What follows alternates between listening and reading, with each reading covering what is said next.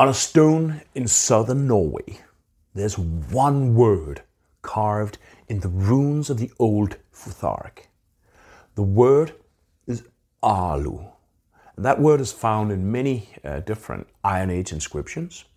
And with this video, I'm hoping to be able to open a new series which is about that most sacred produce of all Nordic animist tradition, Alu, ale, or in contemporary English, beer.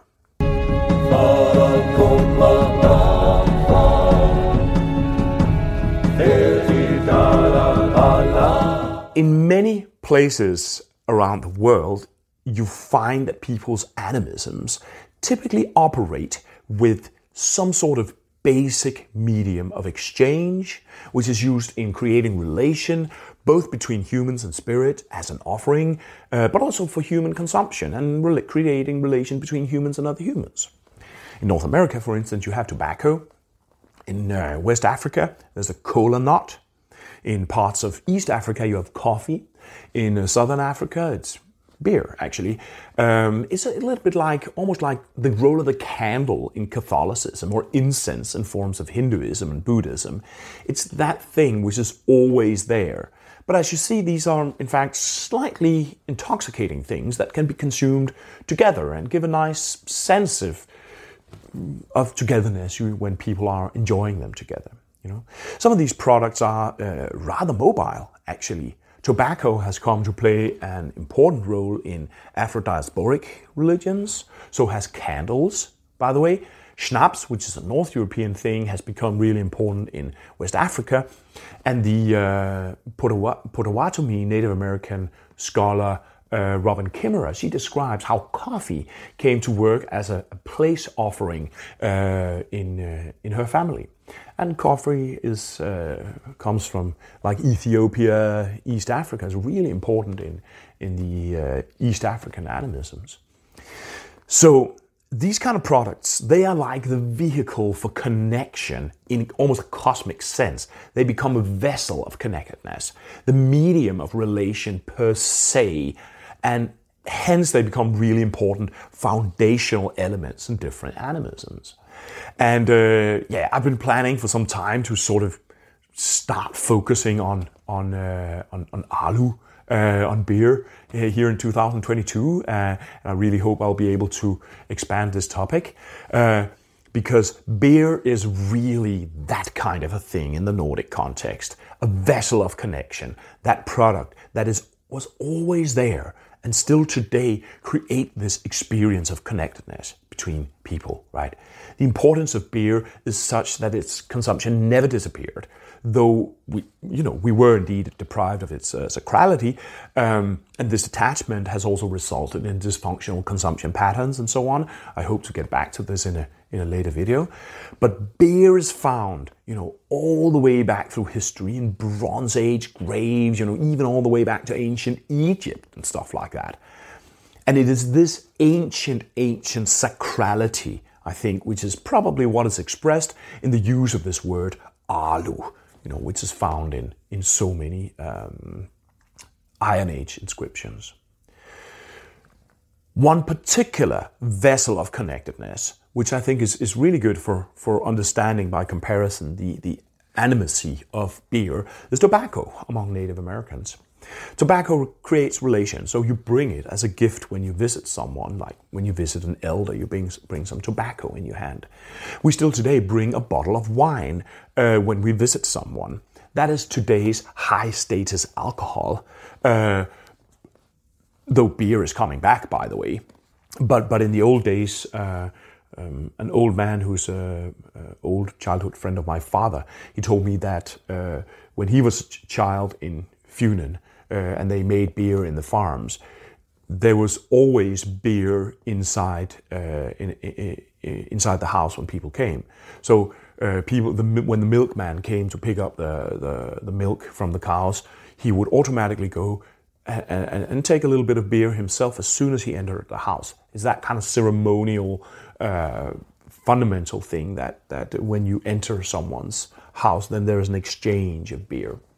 Tobacco among the Native Americans is also used in affirming like formal social contracts. Stereotypically, the peace pipe, right? If you make a social contract, like a peace agreement, then that social contract is written into the cosmic order of things by this universally binding force of smoking tobacco together, sharing that product together. You know, it used to be very similar with beer.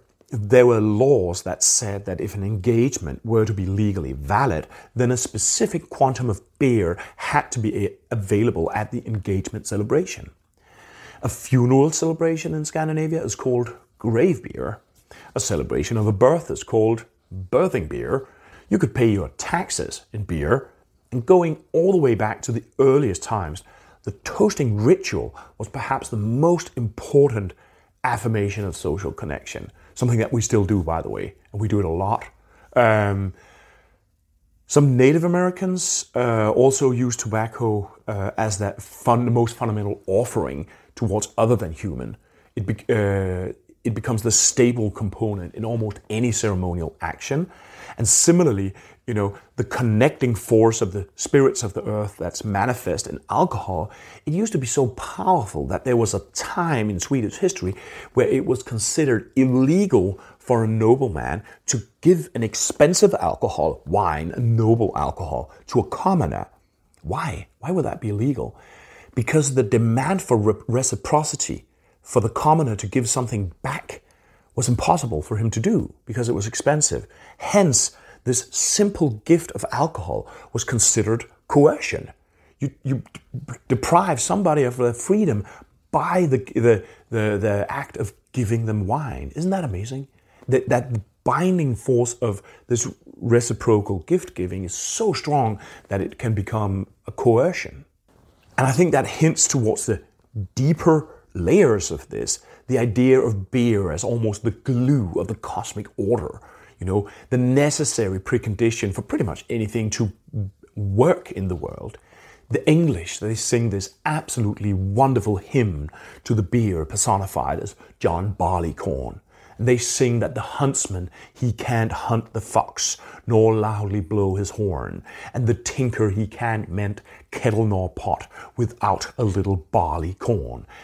It is the beer that makes the world go round, basically. And I think this is why the word alu occurs in so many Iron Age inscriptions. It's almost like amen. Amen is Hebrew for that stands or that be real. It's a blessing that sort of realizes something. And I think that using the word alu in that way, it gives beer to something that's happening, or perhaps the object somehow, through the word itself. It's almost like pouring beer on it. Perhaps writing the word would go with actually pouring the beer on something. You know, one runic inscription reads, and runic inscriptions are super difficult, so this is just one of the suggestions for reading. It says, "Hail, maiden of maidens, Alu Nana, Alu Nana." Perhaps Nana is the name of that goddess, which is invoked with the word ale, or placated with the word ale, almost as if you are giving ale to her, or using ale to facilitate the giving of the offering, which is the comb on which this inscription is made, perhaps. This is speculation, but, you know, we can speculate like that. On the Lindholmen inscription, it says, "I am the Irilas Sawilagas, and I say," a lot of incomprehensible stuff, and then alu. You know? An axe shaft seems to have been sacralized by a dude named Vagagastis with the word alu, and then some impossible stuff. You know? Mirrored runes spell the word alu on Anglo-Saxon cremation urns. It seems that they should, you know, perhaps be able to be read also from the other side, perhaps from the land of the dead. The word alu occurs on many of the bracteates. You can check a video on bracteates there. There's a Danish drinking cup where you find the word alu pressed in the bottom. It's almost as if the word consecrates the actual drink. Sometimes you find the runes of the word in a different order. It's almost as if it becomes a symbol that has the power in itself somehow, so the symbol morphs somehow. There's a fibula found in Velløse in Denmark, where seems to be sacralized to a deity named Alugard. And through history, there's been many cases where heathen deities, typically Odin, are seen as immanent in the beer. The beer is almost like the body of the actual deity. So the intoxication you experience from drinking the beer is, of course, sacred. It's almost as if the deity is possessing the person who's drinking. It's a bacchantic kind of thing. And there are very bacchantic rituals in folklore about the brewing of beer also. There are other theories about what the word alu might have meant. Of course, there always is, but I think it makes such a lot of sense that it must have meant ale or beer, and that is the reason that this is the most common so-called charm word from the Iron Age, because this particular word would have had power because it contained the nature of that vessel of connectedness, that cosmic amen, that basic gift, the basic offering, cosmic reciprocity condensed, relation in physical form, that which makes an engagement real, a funeral true, that which consolidates a friendship, make a deity present, embody the spirit of Yule, holiday, that cosmic glue which makes the world go around, which makes that the huntsman, he hunts the fox and loudly blows his horn, and the tinker, he mends kettle and pot with a little barley corn, right? So, I hope to be able to make more videos where I explore this focus on beer in coming videos, and I will talk about the making of beer, the stunning beauty and depth and power of the ceremonial animist alchemy that calls the spirit of the earth through complex and magical processes that transforms barley into an intoxicating drink. You know, I will talk about hopefully the drinking of beer and the magical vessels that were crafted and used for this purpose.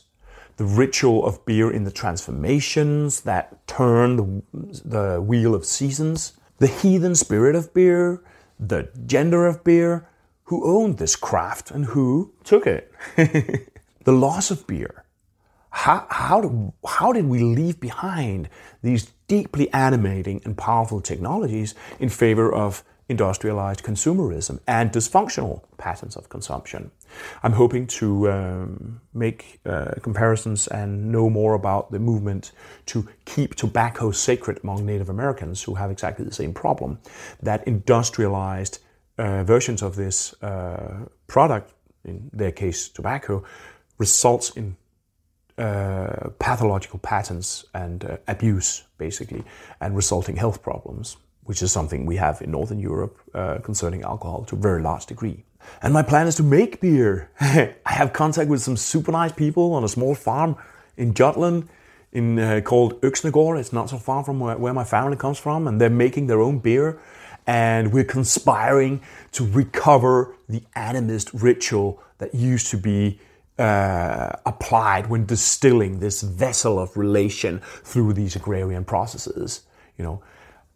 And we're going to try to go the whole way and fight and make love in the fields and sing hymns for the personified barley in order to go back into this reciprocal relation with this product, you know, to recover the ancient art of making alu, basically. Yeah, so that's my idea. I have a little bit of a tendency of starting too many projects, but I really hope that I will be able to at least get this incredibly important and central animist topic properly sorted and into being, and that we'll be able to make alu for you again, you know, and talk about how to do it and how to drink it and everything about it, because it strikes me as one of the most central both stories about what happened with Nordic animism and how to recover it. Thanks, and see you around. My name is Rune Janne Rasmussen. The work that I'm sharing with you on this channel focuses on recovering Euro-traditional animist knowledge. This is the fruit of a life of study and research all over the world, and I hold a doctorate from the oldest university in the Nordic region, but I'm choosing to popularize rather than to focus on academic publication. Conventional institutions, however, have yet to warm up properly to my perspective, so if you appreciate what I do, then please do consider that I also need to feed my family. For the price of less than 1 beer per month, you can become a Patreon supporter, or you can head over to my web shop and enter into exchange relation with me.